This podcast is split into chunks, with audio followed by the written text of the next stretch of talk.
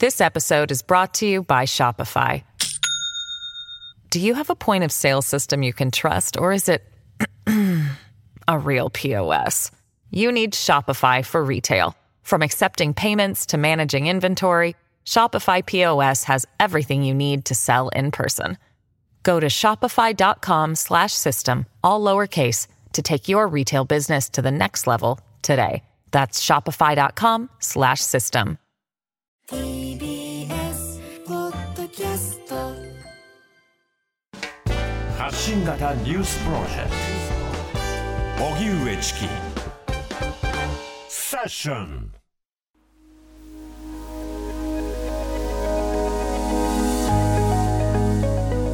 取材報告。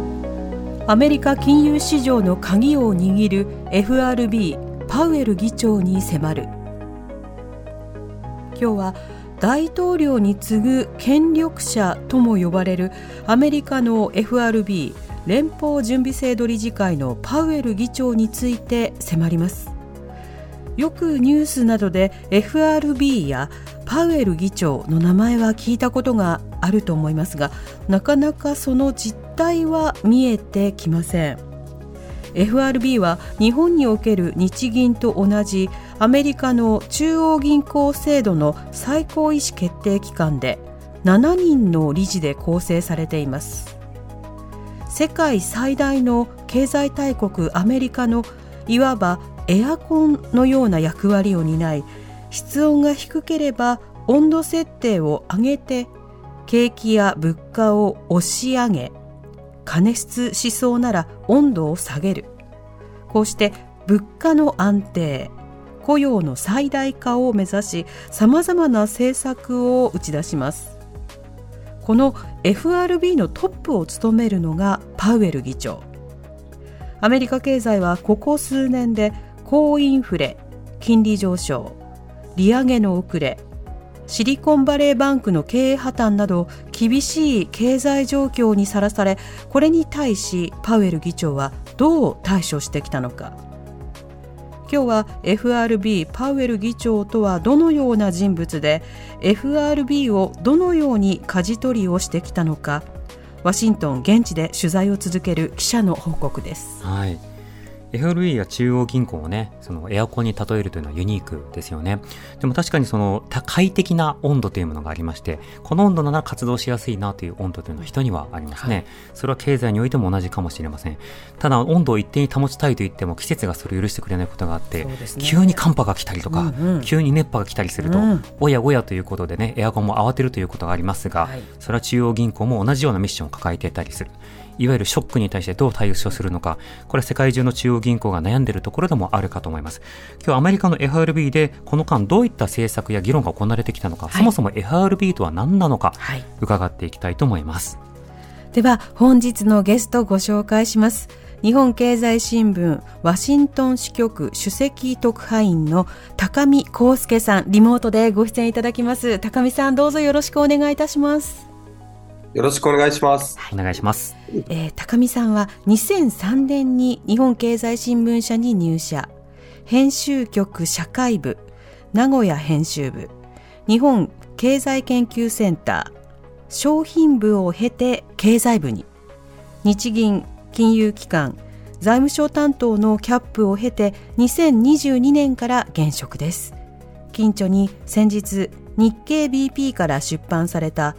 パウエル FRB 瞑想の代償があります。はい。高見さんは今日リモート参加ですが、今どちらなんでしょうか？今はあの、アメリカのワシントンに近いメリーランド州の自宅におります。はい。メリーランドですと、時差もすごいと思うんですけど、今何時ですか？そうですね。今、あの、サマータイムが終わって時差が14時間あるので、今、午前6時を過ぎたところになります。朝6時ということになるわけですが、おはようございます。ありがとうございます。おはようございます。はい。改めて、あの、高見さんは現在、日頃はどういった取材なさってるんですか？えっ、と、担当しているのは、あの、アメリカの経済全般なんですけれども、特に、あの、FRB ですね、先ほどご紹介いただいた FRB だとか、アメリカの財務省とか、あの予算に関連する議会の動きなんかを、あの、追いかけております。うん。この FRB の取材というと、日頃どういったものを追いかけて、どういった点で取材をすることが多いんでしょうか？そうですね。あの、まず FRB から出てくる発信、あの、まあ、パウエル議長の記者会見だったりだとか、あとはその FOMC というその政策を決定する会議があるんですが、それの議事録だったりだとか、いろんなものがあの出てきますので、基本的にはそれをまずあのわかりやすく伝えるというところをやりながら、あの独自の取材というのをなるべくう深く入れるように努力しているという感じです。うん。日本の日銀の取材、あるいは財務省の取材だと、どういった取材の仕方になるんですか？そうですね。あの、まあ、日本の日銀だとか財務省の取材というのは、あの、やっぱりニュースをですね、あの、なんていうか、他の他市に先駆けて取るとか、そういうやっぱり熾烈なニュース合戦というのが、あの、非常に、えー盛んなわけですけれども、うんアメリカの場合は、あの、現地のメディアを見ていても、その日本ほどその過当競争ではないというか、いう気はします。まあ、一つは、あの、情報が非常にオープンな形で発信されているのと、はい。メディアの住み分けというか、メディアの色合いというのがだいぶ、そのメディアごとに、あの、住み分けができているようなふうに感じています。うん。オープンというのは、例えば日本の場合ですと日銀の議論がどういったふうに行われているのかというものは、すべてがつまびらかにされるわけではありませんし、時間が経ってから公開されることはありませんが、リアああありますが、リアルタイムでは公開されない。一方、アメリカの場合だとちょっと異なるということなんでしょうか？そうですね。まず、その、情報の発信者の数が圧倒的にえー違うと。で、日本であれば、日銀の総裁だとか、いますし、あの、日銀でもその FRB と同じように、その FRB で連銀総裁というですね、その12の地区連銀がアメリカにいて、そのトップがいろいろ発信をするんですけれども、うんお日銀の場合は、あの、審議員だとか、という、その、政策委員会って言って、その政策を決める会議に出る幹部たちがいますけど、なかなかその、年に何回かしか発信する機会がないので、うん。えーやはり、その、誰がこ何を考えているのかっていう細かい変化っていうのを知るっていうのは、なかなか、日銀の場合だと難しい気がします。うん。一方で FRB の場合ですと、コンスタントに発表や発信の機会があるということなんでしょうか？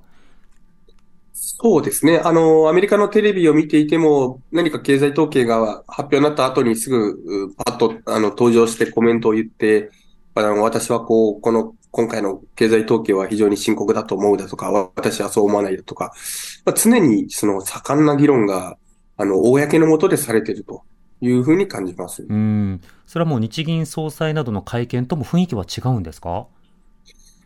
そうですね。まあ、ちょっと日銀というのがまた、あの、FRB とも違って、えー非常に特殊な、あの、金融政策をこの10年間、えー特にそのサプライズを重視した手法というのを黒田日銀総裁がやってましたので、まあ、サプライズをするためには事細かく今、普段何を考えているかというのを伝えられないっていうジレンマもあったんだと思いますが、あのうん、大きいことになると思います。なるほど。ではそうした FRB で、まあ、普段取材をしているということですけれども、そもそもあの、ここまで FRB について、まあ、あの、えー何も説明せずに来たわけですが、改めて FRB はどういった機関なんでしょうか？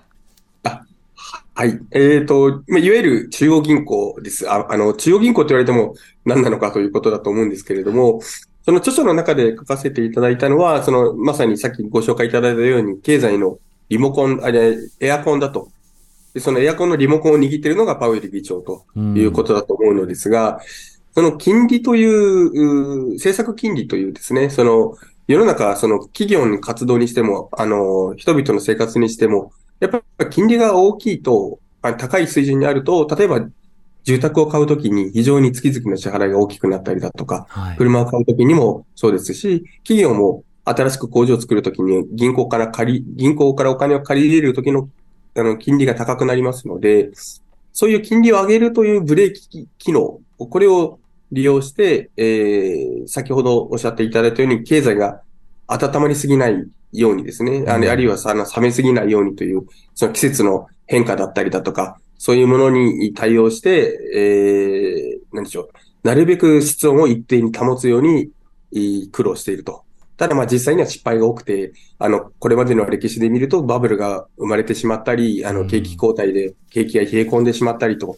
いうことが多かったと。そういうような、まあ非常に、なんでしょう、あの、責任の重い、あの、人々から何やってるかよくわからないんだけども、実は、いあの、いろんな町の倒産だとかに、実は間接的に絡んでいるというですね、うん非常にあの責任の重い仕事だと思います。うん、この金融政策というふうに言われますが、その金融の安定化、これがもたらすものは、まあ、例えば物価が大きく変化しないであるとか、あるいはその雇用が最も高くなるような状況を、あの FRB などもゴールとして掲げていますけれども、こうした政策に非常にこう深く関わるのが FRB ということになるんでしょうか？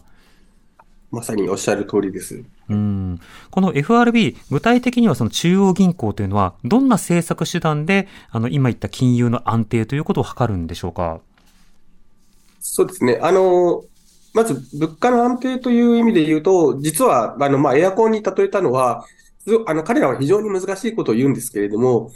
じゃあ具体的に何ができるかというと、結局エアコンのボタンを一度上げる、二度下げるみたいな、あの、単純なことしか実はできてなないというか、やり方がないので、うんあとはその、まあ、コミュニケーションでですね、あの、今後下げる可能性がありますよということを事前に言って皆さんにあの身構えてもらうだとか、はい。そういうやり方もありますけれども、あの、実は手段っていうのはそんなに多くはないです。あうんの、短期金利という政策金利を動かすということだと思います。なるほど。あの、日銀といえばその金利の操作、これがあの、非常にこう注目をされるところで、まあそれ以外日本の場合ですと、まあ例えば国債をどの程度買うのかとか、まああの貨幣をどの程度発行するのか、まあいろいろありますが、やっぱり金利というのはとりわけ大きいんでしょうか？そうですね。あの、中ご指摘いただいたように、中央銀行のその金融政策の手段として国債を買うと。あるいは、あるいはその住宅ローンの担保にしたような債券を買うとか、いろいろ手法はありますけれども、お金融、経済を温める、冷め、さ冷やすということで言うと、結局その国債を買えば、あの、金利が下がるので、うん。最終的には金利を、あの、コントロールするための手段として国債を買っているということだと思います。うん。そしてもう一つ、あの、言葉として押さえておきたいのは、FRB と共に出てくる FOMC。これはどういった言葉なんでしょうか？はい。えっと、FOMC というと、お連邦公開市場委員会の、あの、頭文字を取った略語になるんですけれども、この公開市場というのは、あ先ほどお言ったように、その金利をコントロールするために、中央銀行が、あの、オペレーションをすると。うん。実際にその、えー、なんでしょう、金融機関に対して、その金利が上がるような、あーなんでしょう、えー、取り組みをするんですけれども、おそこを、その、どういうようなオペレーションをするかというのを決める、まさにその、本丸の議論の場が FOMC になります。うん。こちらはどういったメンバーで構成されているんですか？これは、あの、理事が、FRB のワシントンの本部に詰めている理事が7人、それから、あの、全国12地区に分かれている、あの、連銀ですね。連、連銀の総裁の中から、さらにその5人を選んで、えー、投票するということになります。うん投票権を持っていないだけで議論に参加しているメンバーとかもいるので、合計では20人近い人数で議論をしているということになります。なるほど。そうした FRB や FOMC で、まあ、経済政策、まあ、金融政策をどういうふうにするのか、まあ、議論しながら進めていくということですけれども、あの、パウエル議長の話に行く前に、これまでも、あの、様々な、あの、議長がいまして、その政権ごとにいろんな政策を取ってきました。まあ、例えばそのバーナンキ時代だとこうだとか、いろんな時代ごとに、まあ、象徴的なものはあると思うんですが、まあ、例えばその、まあ、せもう皆さんの記憶に新しいところというか、深いところで関わっているところで言うと、リーマンショックなど、非常に大きなショックがあって、経済状況がまあ大変なことになると。こうした時になると、例えば中央銀行 FRB などはどういった役回りをしたり、どういったようなことで対応することになるんでしょうか？はい。えー、まず、その、ああいうリーマンショックのようなバブルを起こさないことがまず第一なんですがう、ん。起きてしまった後というのは、これはもう、いわゆる、そのエアコンで例えますと、もう強烈な北風が部屋の中に吹き込んでくるという状況になりますので、はい。あの、ガンガンにですね、経済を温めるという、あの、できる限りのこと、まあ、金利はまずゼロにして、それから先ほど言ったような国債を大量に買ってですね、うん。あの、コントロールできないような長期金利のところまで、あの、押し下げていくということ、あるいは、あの、金融システムの安定という意味では、金融機関が潰れそうになるのをこうどう助けるかだとか、うんまあ、いろんなオペレーションが、あー出ることになります。うん。なお、この FRB の議長などはどのように選ばれるんでしょうか？はい。FRB の議長は、あの、アメリカの大統領が、まず指名をして、それが議会が承認するということになるんですがう、ん。大統領とお FRB の任期っていうの、あの、議長の任期というのが、あの、まあ、4年になってますので、まあ、まず大統領が、えっ、とですね、次であれば2024年の11月に次の大統領選がありますけれども、その後しばらくして大統領の仕事として、えー、議長を選ぶと。その、まあ、その要は1年目、2年目の大統領の最初の大きな仕事として、その議長を選ぶという仕事があります。うん。となると、まあ、具体的な政権ごとに、あの、政策ターゲットが変わるし、また FRB の議長が変わると、まあ、どういった方向を向いて、これから政策を行っていくのか、金融政策などの経済政策を行っていくのか、それがまず顔ぶれで見えてくるわけですか？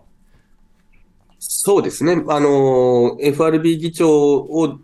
誰が選ぶのかという話が、やはり注目されるのは、その顔ぶれによって政策がご指摘のように変わってくるというところがありますので、例えば、あの、トランプ大統領が、じゃあ、あの、誰を選ぶのか、まあ、結局、パウエル議長を選んだわけですけれども、はい。そういうところというのは非常に、あの、アメリカの経済を左右する大きな人事だと思います。うん、なるほど。これまた少しその歴史を遡って、例えばリーマンショックの時、あるいはオバマ政権の時、それぞれはどういった議長が選ばれて、どんな政策が狙われていたんでしょうか？えーそうですね。まず、あの、リーマンショックの後の時が、あの、バーナンキーさんが、あー議長を引き続き、そのリーマンショックの前からやっていて、で、そのリーマンショックの後、いわゆる QE1 というか QE というですね、あの、えー日本で両方略すと量的緩和なんですが、えーそれを大規模な金融緩和をやったと。うんで、その後、あの、イイエレンさんが、あーその後引き継いで、今度、あの、パウエルさんが2018年からパウエルさんが議長になりました。うん。それぞれその議長のタイミングごとに、まあ、政策、行うべき政策の方向性や、まあ、直面している課題、これも異なってきますが、この点はどうでしょうか？そうですね。まあ、議長によって、あの、色が変わるというふうに、あの、政策の方向性が変わるというふうに、まあ、あの、お伝えしましたけれども、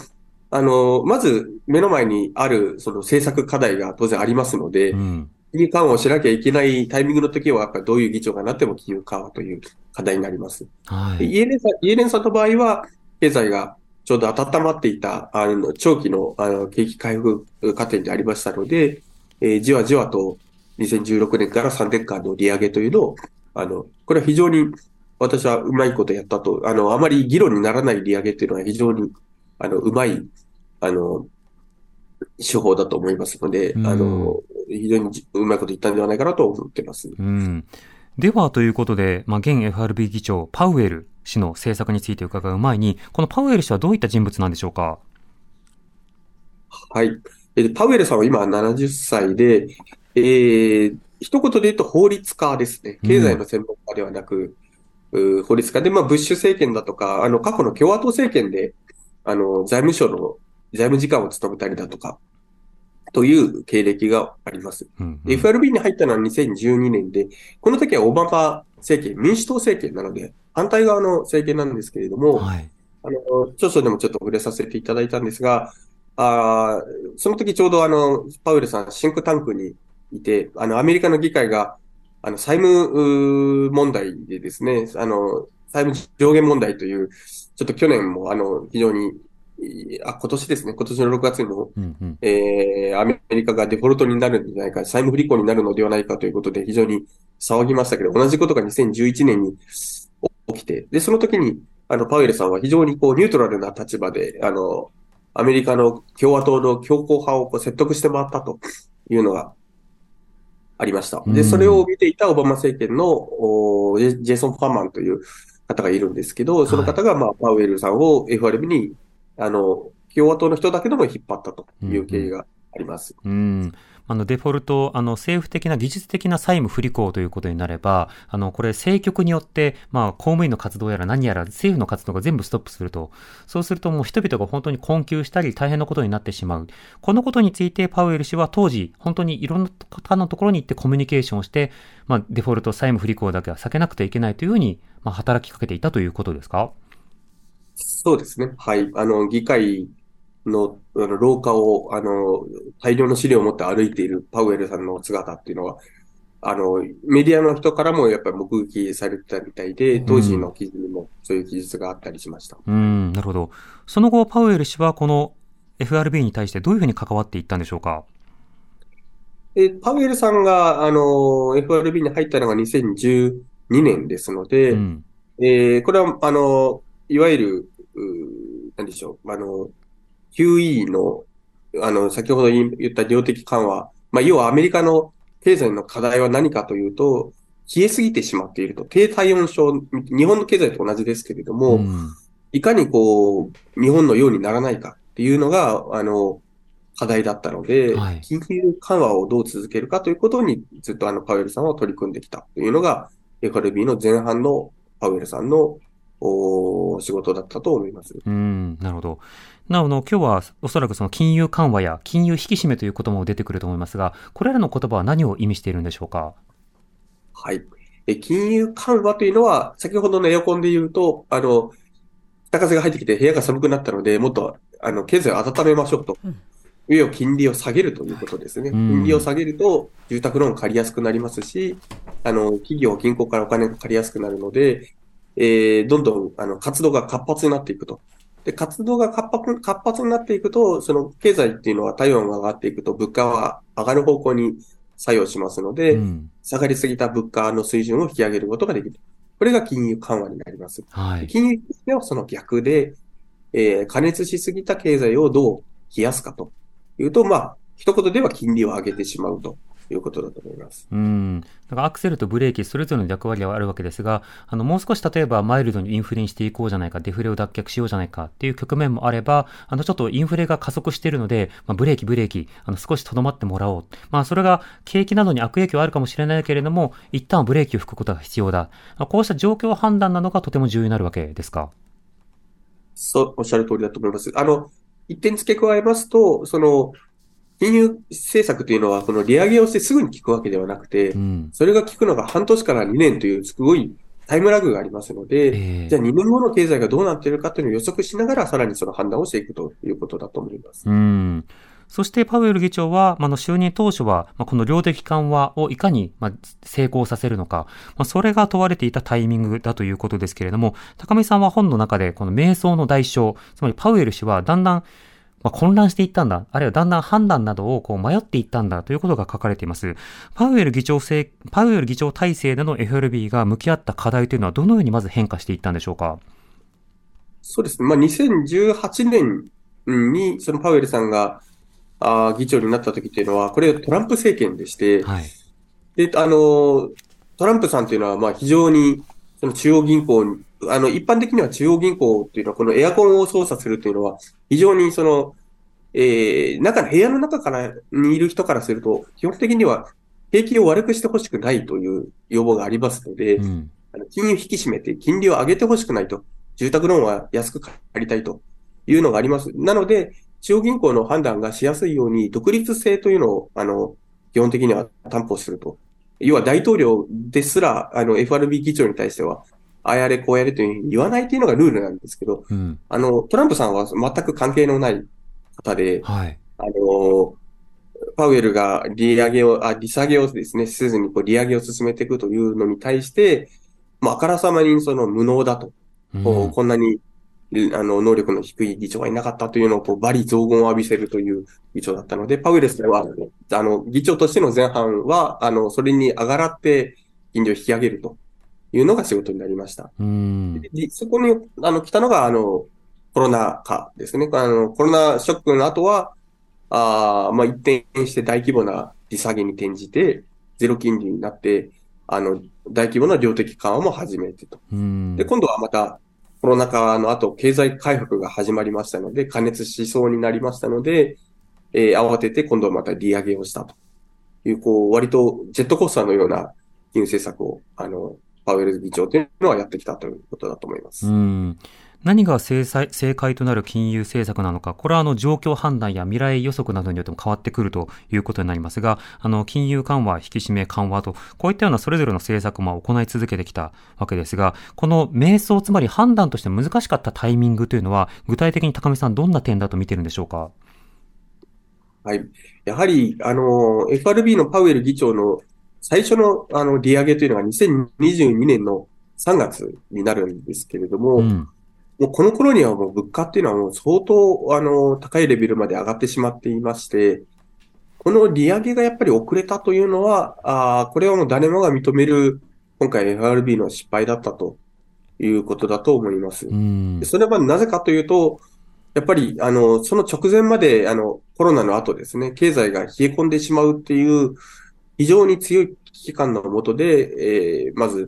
経済を温めてきたと。必死にまあ暖房をこう、かけていた状態から、はい。急にその部屋を冷やすっていう急転換っていうのは非常に難しかったということと、その前のお時代や、ああの、先ほども言ったように、日本経済のように、その停滞する経済にしてはいけないという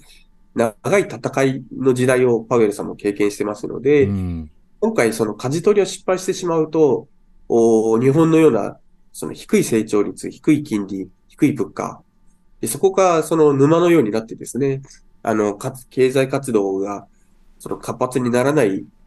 あの、いくらやってもこう、活発にならないような経済になってしまうんじゃないかって、こういう恐怖感があったっていうのは、あの、あると、その背景にあると思います。うん。まあ、結果としてそのタイミングなどが遅れて、本来であればもう少しまあ利上げを早いタイミングすることによって加熱を抑えるということが必要だったのが、ちょうどそのコロナに対策がこうアメリカの中で変わっていく中で、景気がこう相当早く回っていく状況の中で、ブレーキを踏み損ねた。まあ、こういったことになるわけですけれども、今話として日本の教訓というのがありました。実際に FRB などでアメリカ経済などで金融政策などを議論する際には、日本のようになってはいけないというような仕方で、日本は例えに出されることもあるんでしょうか？そうですね。まあ、あの、コロナの後は日本の話題っていうのはそこまで出なかったんですが、はい。あの、まあ、ワシントンで取材してますと、日本の、んなんでしょう、あの、経済がまず話題にあまりならないということが、あの、むしろ、あの、気になっている点ではあるんですがう、んうん。話題になるとすると、やはり、その一つの大きな、あの、経済史の中にもこれほどの長期のデフレを経験している経済っていうのは過去に例がないので、はい。非常に皆す、皆さんその話をするとも興味深いと。なぜこんな症状になってしまうのかというですね。で、そこからどう抜け出すのかというのは、あの、非常に興味深いけど答えが明確にない分野だというう議論にいなります。うはいん。ほぼ話題にならない。まあ、失敗例として話題になることはあるけれどもといったときに、ではアメリカではその FRB を通じて、まあ、良きタイミングで、まあ、ベストの経済政策を模索をする。ただし FRB といえども、あの、そうしたタイミングを誤るということもある。このパウエル氏の誤りというのは特にどういった点などについて、あの、高見さんは誤りだと評価されてますか？そうですね。まず、まあ、これ明確にそのパウエルさんの心の中で何が、あの、どういう議論があったのかというのは、これもやっぱりなかなか人の心理なのでわからないんですけれども、うん。ワシントンで話を聞いていますと、そのパウエルさんはじゃあ、法律家なので、経済の専門家ではないので、はい。どうやってじゃあその判断をしているのかって聞くと、やっぱりその、時々に FRB の中にその、まあ、仲のいい方というか、あの、経済の専門家の方で、この人を信頼している人だとか、ってって割と実は人間模様で、その後仲違いをしたとだとかですね。まあ、いろんなその人間ドラマがあります。あの、パウエルさんの失敗は何かというと、やっぱり、その、そういういろんな人がいろんなことを言うという、この金融、アメリカの金融政策の環境の中で、やっぱりみんなが納得できるような答えを探そうとしたとうん。いうことが、あの、最終的に判断の遅れにつながったんではないかというふうに私は思います。うんこれあの本の中ではその別のサマーズさんという方のまあ様々な発言をまあ引き合いに出して、サマーズさんという方がそのパウエル FRB 議長のまあ政策を早い段階から非難していた。で、それがなかなかその聞き入れられなかったけれども、だんだん、いや、やはりサマーズが正しかったよねというふうになっていったということが紹介されてます。これ、どういったまあ論争といいますか、どういった意見のあの、応酬というものが公の場で交わされていたんでしょうか？そうですね。あの、当時、2022年3月の段階でもすでに金あのインフレは相当上がっていたというふうにお伝えしましたけれども、おコロナ禍の後ですね、あの、勢いよくアメリカの物価が上がっていくと。で、その時に、そのパウエルさんは、これはもうあくまで一時的な現象であると。うん。また放っておけば、あの、低インフレの時代に戻るんだと。なので、今これで焦って引き締めをしてしまうと、えー低体温症になってしまうっていうことをお言ってるんです。うんで、一方で、その、おサマーズさんとかが言ったのは、これは、あの、一時的ではないと。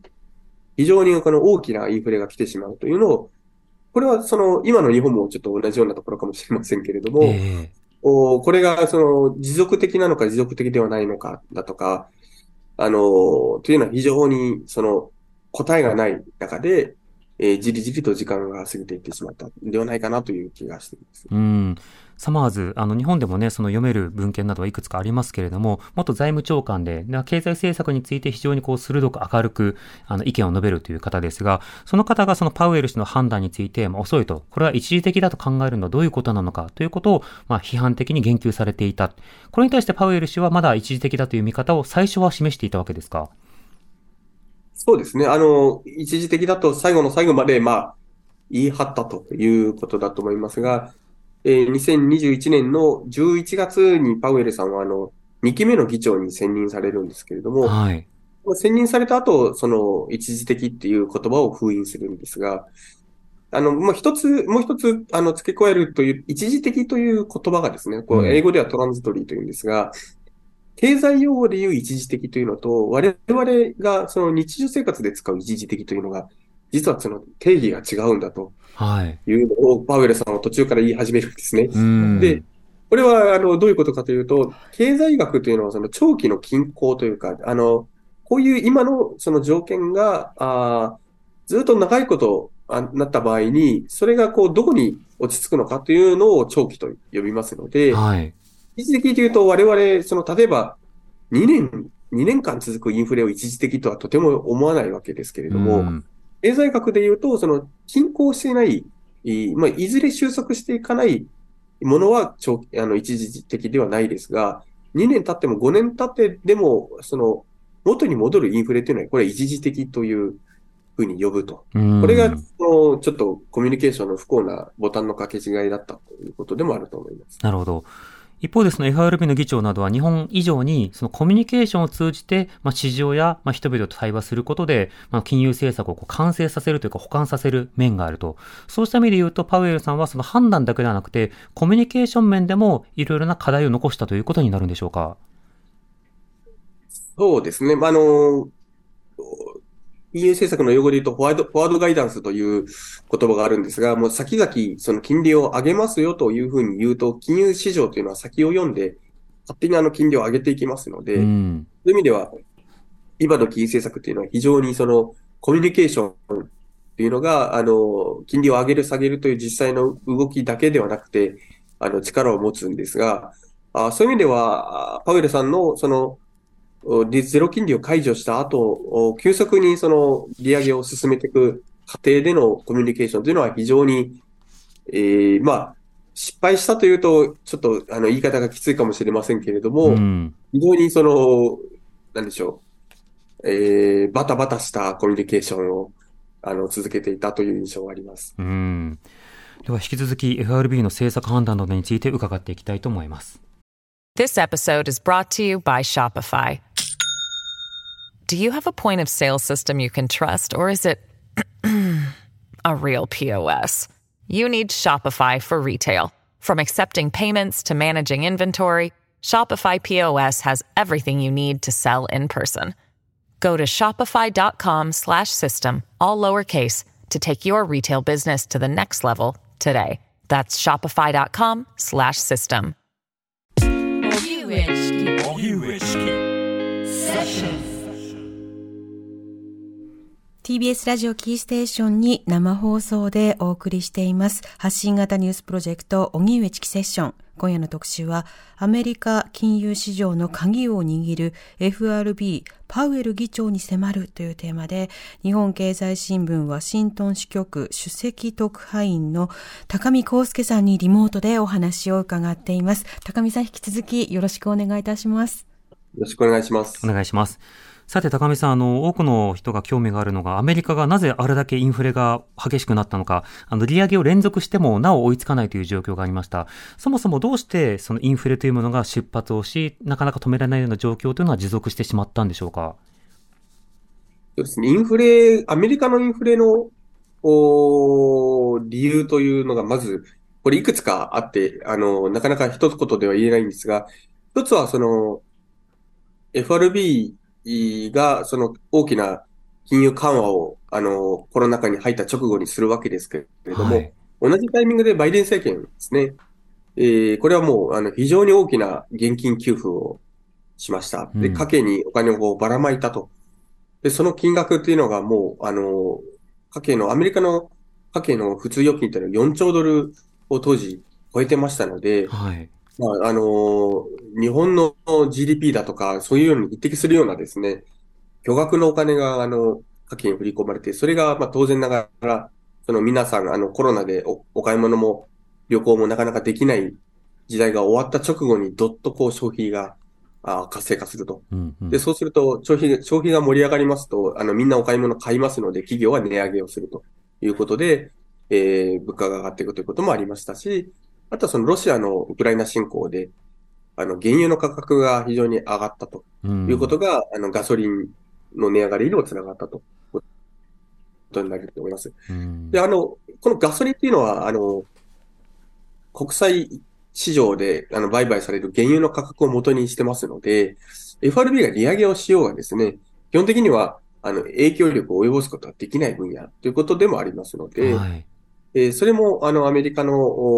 40年ぶりのインフレを止められなかった要因の一つでもあると思います。うん。これ、まあ、例えばエネルギー価格、これはあの、生産の、まあ、状況であるとか、あるいは国際状況などによって大きく変わる。これはなかなか金融政策でターゲティングできないという話がありました。まあ、その他にもう一つよく出されるのが、まあ、生鮮食品などの価格。これは例えばあの、まあ、天候の変化などによってレタスが取れないとか、まあ、今年は豊作だねっていうようなことについて、まあ、これまた金融政策はコントロールできない。だそれ以外の部分についてこうターゲットとして政策を行うということに、まあ、なっていくことなんですけれども、これ実際にそのコロナ対策っていうもので行った政策の、まあ、終着点と同時にえー様々な、えーロシア・ウクライナ情勢というものが影響を与えていた。その間にそのバイデン政権の分配政策というものを挙げていただきましたが、これ、分配政策、いわゆる財政政策と、えー FRB などのその中央銀行が行う金融政策、この違いとその役割というものを改めていかがでしょうか？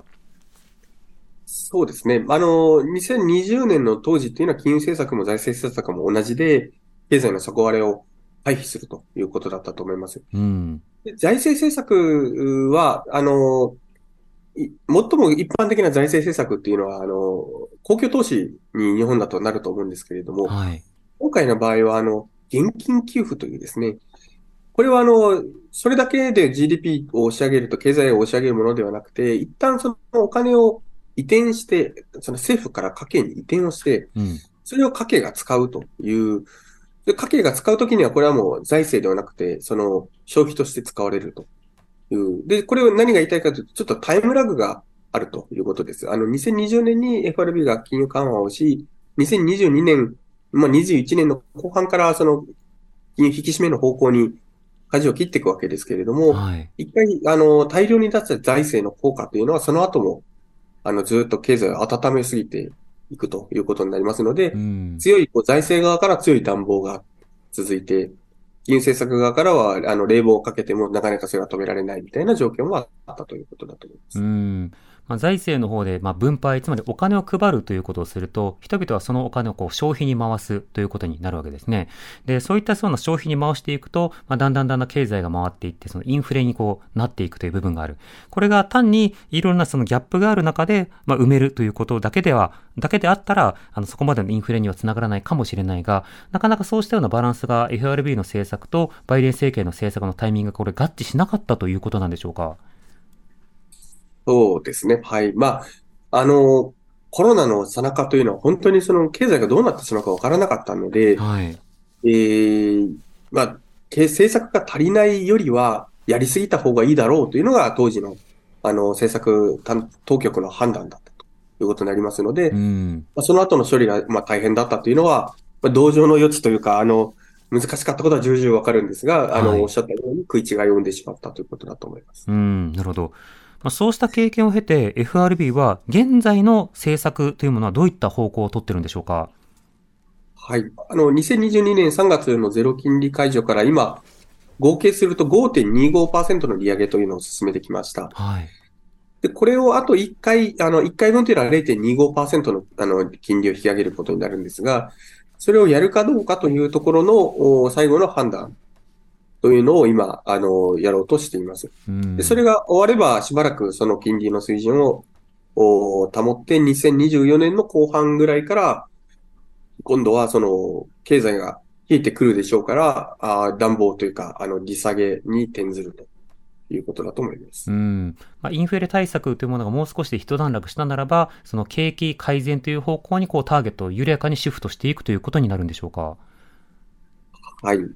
今、まず、あの、景気は非常に、まだいい状態が、あの、続いてますので、うん。ここから、その、まあ、このままいい状態が続いてしまうというのは FRB にとってもよい良くはないというか、あの、インフレがと収まらないというリスクにつながってしまいますので、景気後退に至らないぐらいに程よく、その、冷却をしてですね、ええ。あの、経済が冷えていって、えー人々の財布の紐がちょっと硬くなった頃に、あの、下がりすぎないように今度は利下げをしていくという、そのコントロールをしたいということだと思います。うん。でも、高、高見さん、あの、ここで一つ悩ましいことがあると思うんですね。というのは、その景気を冷やすとなった場合には、その人々はいろんな生活の中で、その、様々なその葛藤を生じると思います。また、政策を行う側、例えば政権の側も分配をするなどをして、あの、政権支持率を上昇させたいなどの思惑があると思うんですね。こうしたものに対する FRB のコミュニケーションの難しさというのはいかがでしょうか？そうですね。まさに、あの、アメリカの最大のイベントは2024年11月の大統領選ですので、はい。えーそこのタイミングの前に景気が悪いところでバイデンさんが負けてしまうと。で、うんあの、第二次トランプ政権っていうのも現実味を帯びてくるということもありますので、えーバイデンさんからすると、その、なんでしょう、景気をなるべく下支えしたいと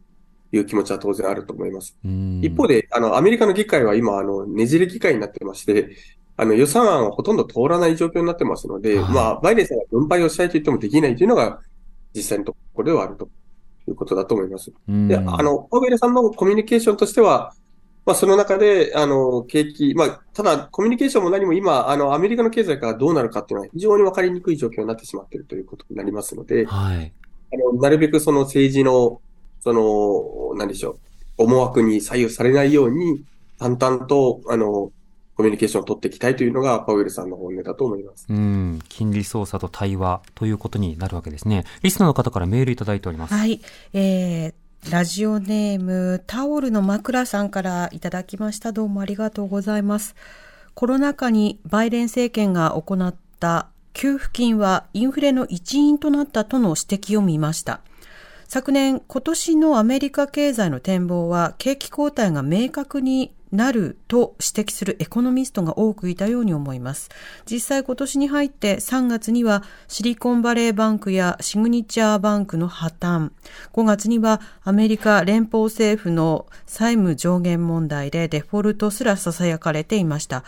それが10月までの様子を振り返ってみると、アメリカ経済は何とか持ちこたえ、何より全米自動車労働組合が4年間で25%もの昇給を勝ち取るなど、バイデン政権は経済については成果を出しているように見えます。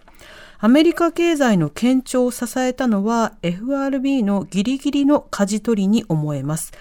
アメリカのインフレは今後どうなるんでしょうか？これだけの物価高はまだまだアメリカ経済にとってはアキレス腱のように見えますといただいてます。まず、あの、高見さん、アメリカで暮らしていらっしゃるということで、実感レベルで、あの、インフレの状況というのは、どうですか？体感として、物の価格の変化というのは。うんそうですね。あの、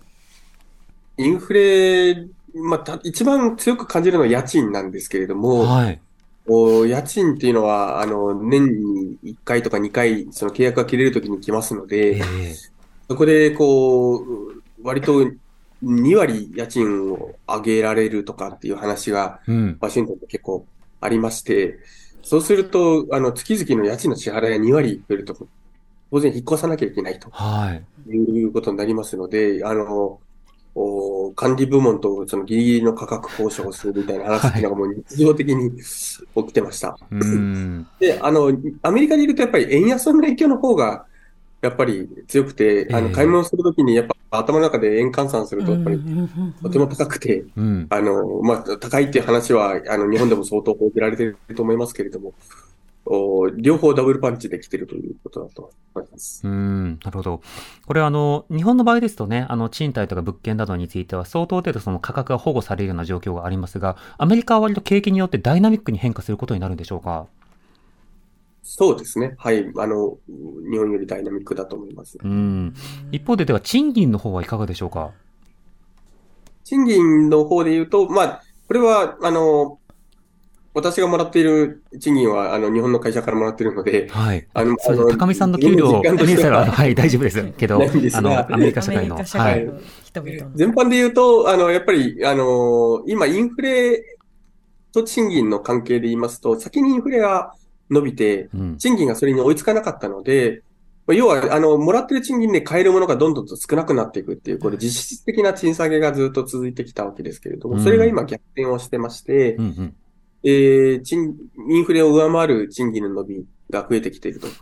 うことなので、まあ、人々の実感としては、ようやくその生活が、あの、徐々に、あの、良くなっているということだと思いますし、うん。FRB からすると、その逆にこのインフレ、あ賃金のですね、伸びがどこかでもう少し、まあ今、だいぶ伸びとしては落ち着いてはきているんですけれども、もう少ししっかり落ち着かなければ持続可能な経済にはならないというふうに感じているということだと思います。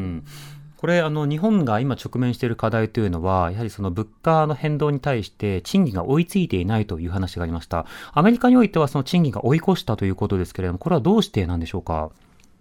これも、あの、単純に非常に両極、あ極端な動きだったので、はい。あの、CPI で見てもアメリカの CPI って2020年6月に9%まで一上がってますので消費、者物価指数が。これは、はい、当然、あの、賃金を上回っていたわけですしう、ん。今3%台に下がってきていて、賃金が5%ぐらいになってますので、まあ、両方とも、あの普段の水準から見れば高いんですけれども、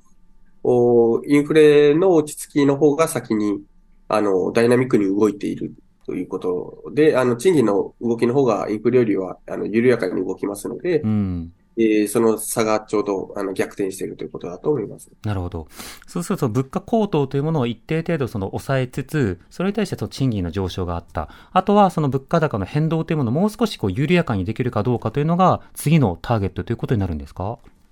はい。あの、3%の物価を2%に、あの、持ってくるというのは、これは、あの、これまでよりも難しいと言われてますので、うんえそこを、あの、さっきおっしゃったような、その景気が減速して、それを、こう、分配政策で温めたいとか、それいろんな、その世論の逆風だとか、いろんなものがある中で、それを完遂できるかどうかというのが、パウエルさんのこれからの正念場だということになりまうす。んこのように高見さん、あの FRB の、まあ、パウエル議長をはじめとした様々な経済政策、金融政策について見てきた中で、日本での金融政策などをめぐる報道や議論、そして注目点、今後などいかがでしょうか？そうですね。私は今、あの、日本をフォローし、あの、て丁寧にフォローしているわけではないんですが、あの、一つ言えるのは、やっぱり、その、アメリカと日本とやっぱり状況があまりにも違うと。うん。で、日本は、あの、非常に低体温症といいますか、あの、お低い成長率、低い経済停滞から抜けきれなくなっていて、で、それを、あの、日銀がなんとかできるんじゃないかっていう、まあ、一種の幻想がずっとあったと思うんです。で、うんその黒田さんはそれにまさに、その、強い金融緩和というのを打ち出したわけですけれども、じゃあそれが必ずしも、お成功したかどうかというと、まあ、これはまあ、検証の余地が十分あるとところだと思いますけれども、それだけではできないというのはみんな改めて分かったということだと思いますので、えー日本はやっぱりその、おまあ、いろんな、まあ、すごいあ期待の答えになってしまいますけれども、金融政策だけではなくて、どういうあの経済構造を作っているのかっていう、どういう財政政策をするのか、はい。どういう規制緩和をするのか、あの非常にうん深く議論するタイミングだと思います。うんまあ、あの経済政策は中央銀行の金融政策だけで決まるわけでは当然なく、まあ、財政政策、その他さまざまなファクターで、まあ、変わってくる、まあ、そうしたその影響というのがアメリカの場合こうだったでは日本の場合はどうなのか他の国の動きなどの事例をもとに、まあ、考えていくことも必要なのかなと思います。今日はリモートで日本経済新聞ワシントン支局首席特派員の高見康介さんにお話を伺いました。高見さん朝早くからどうもありがとうございました。ありがとうございました。荻上チキ。ね